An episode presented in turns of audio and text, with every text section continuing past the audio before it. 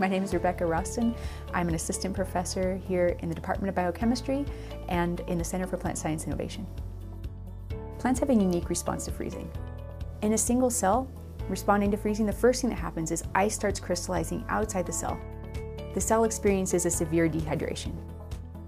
Organelles that had space in between them previously end up rubbing elbows, which can result in membrane fusions.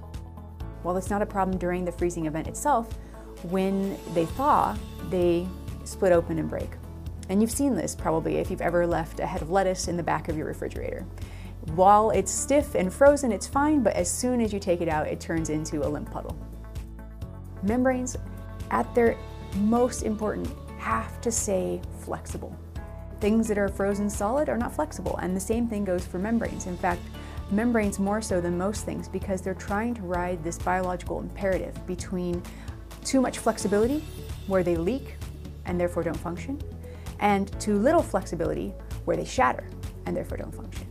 And they've literally got a range at every composition of only a few degrees, where outside, on any given Nebraska day, it can change by 40 degrees.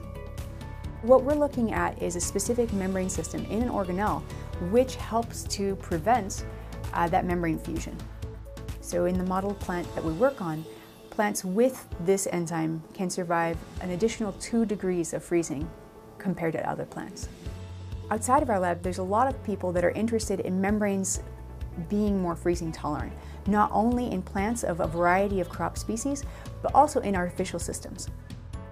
In the public outreach component, we're trying to tell people about some of the latest biotechnology changes in plants that have affected their food sources. And for that, we've looked at a graphic novel. So far, we've hired professional graphic novel artists that have worked on uh, DC Comics and things like that. And they've helped us to tell the story of some of the biotechnology that people are seeing in their food.